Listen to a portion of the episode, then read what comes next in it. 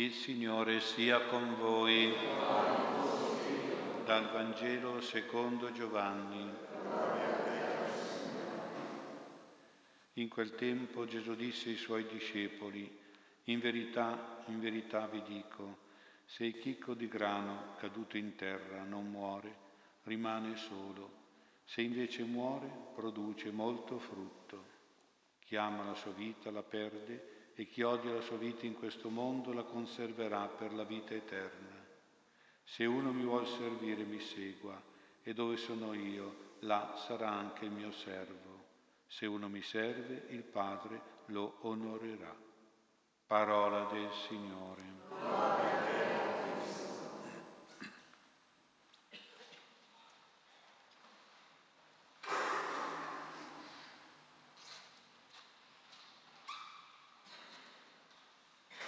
Sia lodato Gesù Cristo. Oggi celebriamo Sant'Ignazio di Antiochia e quindi meditiamo un po' sulla sua vita e la sua testimonianza. Un vescovo famoso, famoso per sette lettere che ha scritto alle comunità cristiane, che quasi possiamo metterle nella stessa linea delle lettere di San Paolo, quindi sette lettere molto ricche di spiritualità, come quelle di Paolo e ha subito il martirio nel 107 d.C. a Roma, nell'anfiteatro del Colosseo.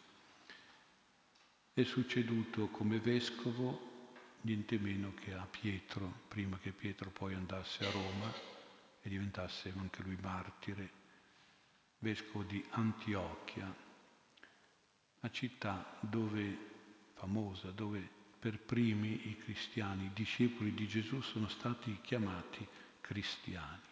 Primo, diciamo, la prima volta che questi discepoli hanno avuto questo nome è stata proprio in questa città di Pietro e poi del vescovo Sant'Ignazio. Cristiani, questo nome si è diffuso poi per tutti i discepoli, per tutte le comunità cristiane, per merito proprio di Sant'Ignazio. E allora ecco il primo pensiero. Cosa intendeva con questo nome, cosa intendeva sottolineare, manifestare con questo nome di cristiani. Lo si deduce dalle sue lettere. Intendeva persone che erano ardenti di amore per Gesù Cristo e che erano forti nella fede in Gesù Cristo. Ecco i cristiani, secondo Ignazio, i cristiani amavano ardentemente Gesù, credevano fortemente in Gesù Cristo.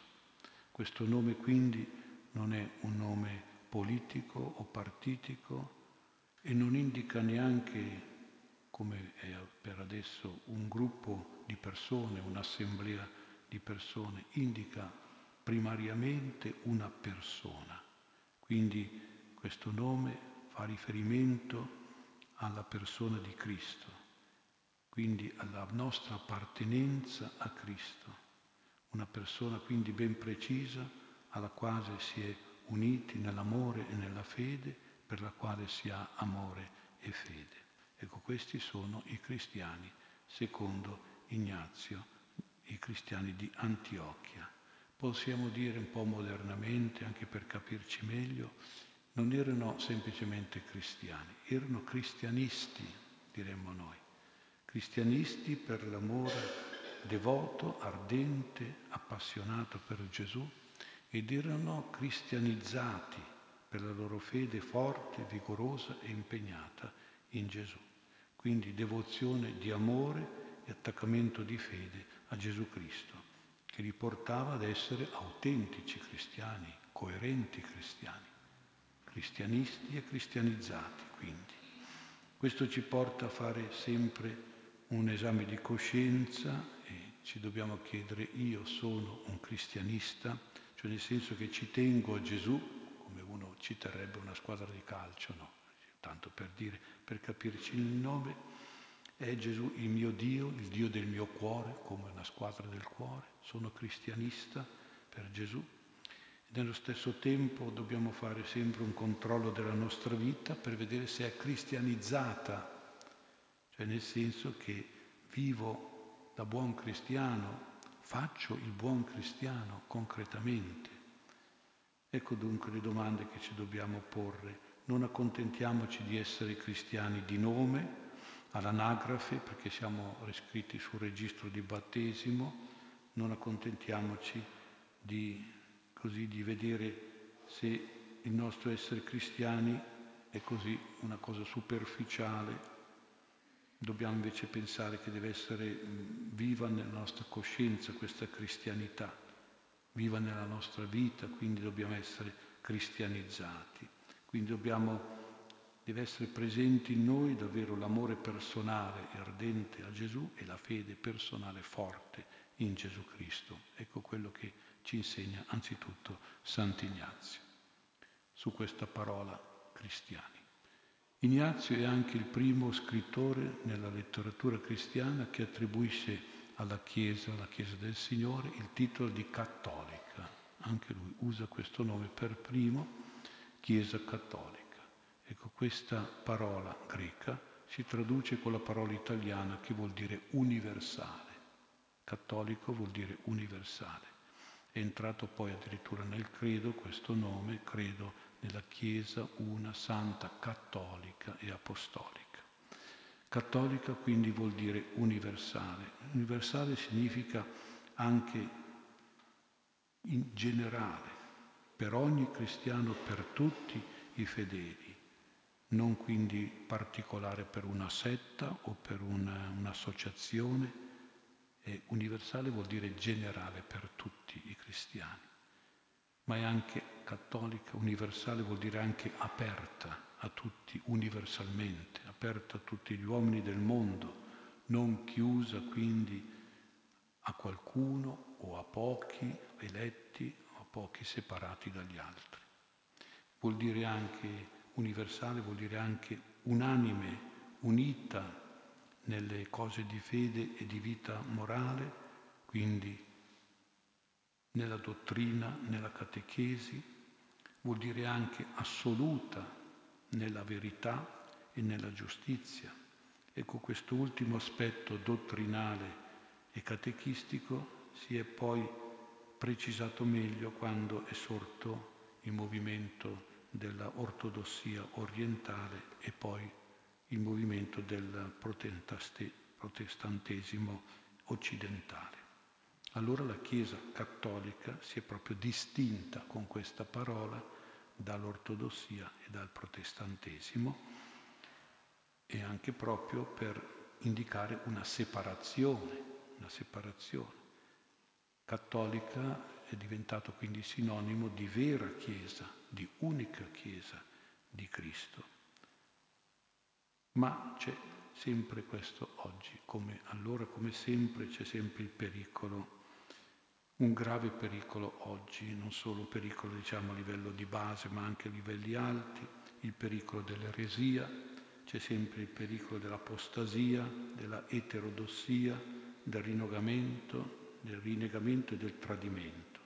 Sant'Ignazio, dobbiamo pregarlo perché non succeda questo anche per noi, che dobbiamo essere veri e fedeli cattolici, dobbiamo tenerci.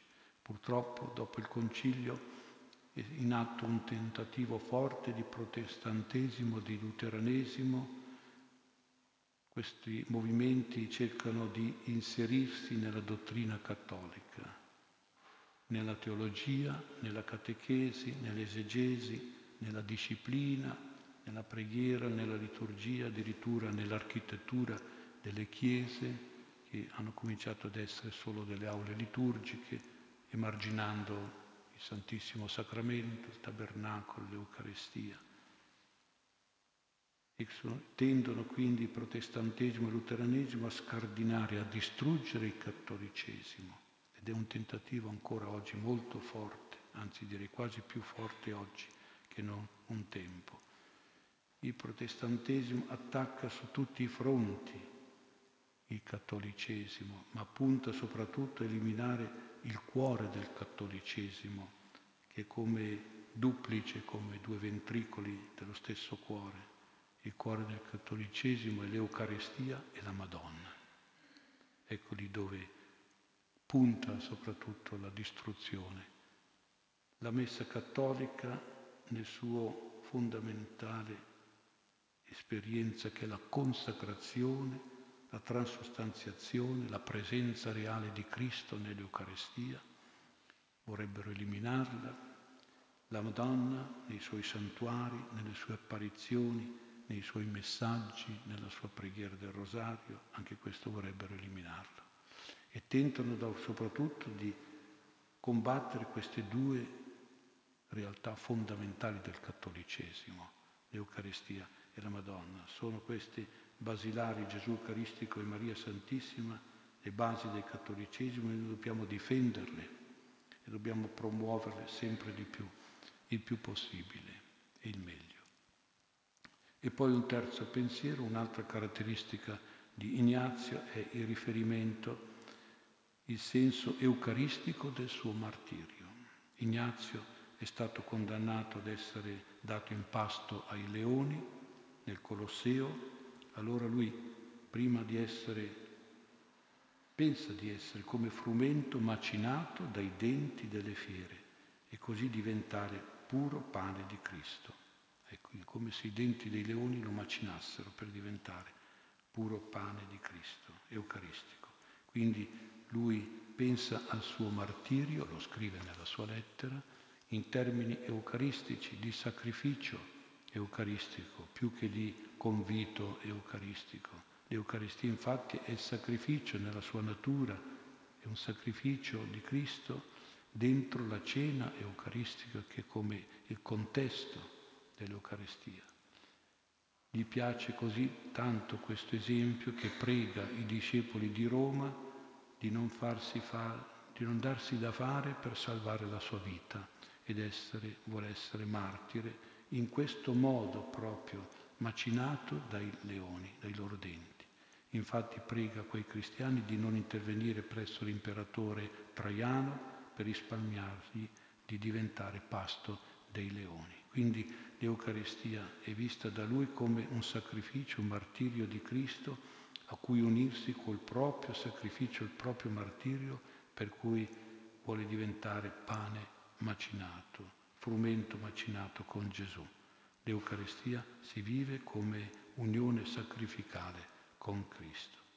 Quando ero piccolo, giustamente le suore che mi preparavano alla prima comunione mi facevano mettere in un sacchetto dei chicchi di grano, simbolo di piccoli fioretti, quando io facevo un piccolo fioretto, un sacrificio, una rinuncia, una mortificazione, un dono, una generosità, allora potevo prendere un chicco di grano e metterlo nel mio sacchettino e poi le suore mi dicevano che quelle piccoli chicchi di grano venivano poi macinati e trasformati nell'ostia, che poi l'ostia consacrata con la quale io facevo la mia prima comunione.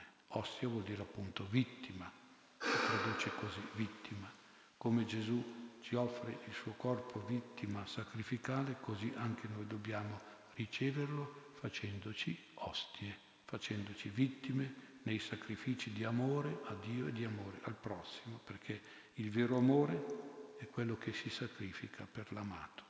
Così la nostra vita, segnata dal sacrificio di amore, diventa vita veramente eucaristica. Anche noi quindi dobbiamo pensare di fare, di elaborare questa macinazione morale e spirituale con tanti sacrifici, quelli che siamo chiamati a fare con i nostri doveri, con anche qualche scelta volontaria e per i quali non dobbiamo lamentarci, non dobbiamo sottrarci.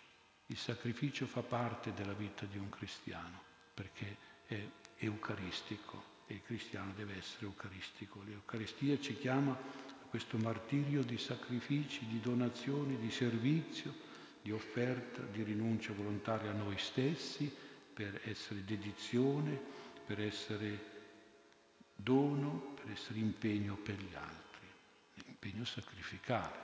Sant'Ignazio Martire ci chiama a vivere proprio questa Eucaristia, un'Eucaristia non tanto quella conviviale, ma quella sacrificale ogni giorno per essere degni di quell'ostia, di quella vittima appunto che riceviamo nella Santa comunione.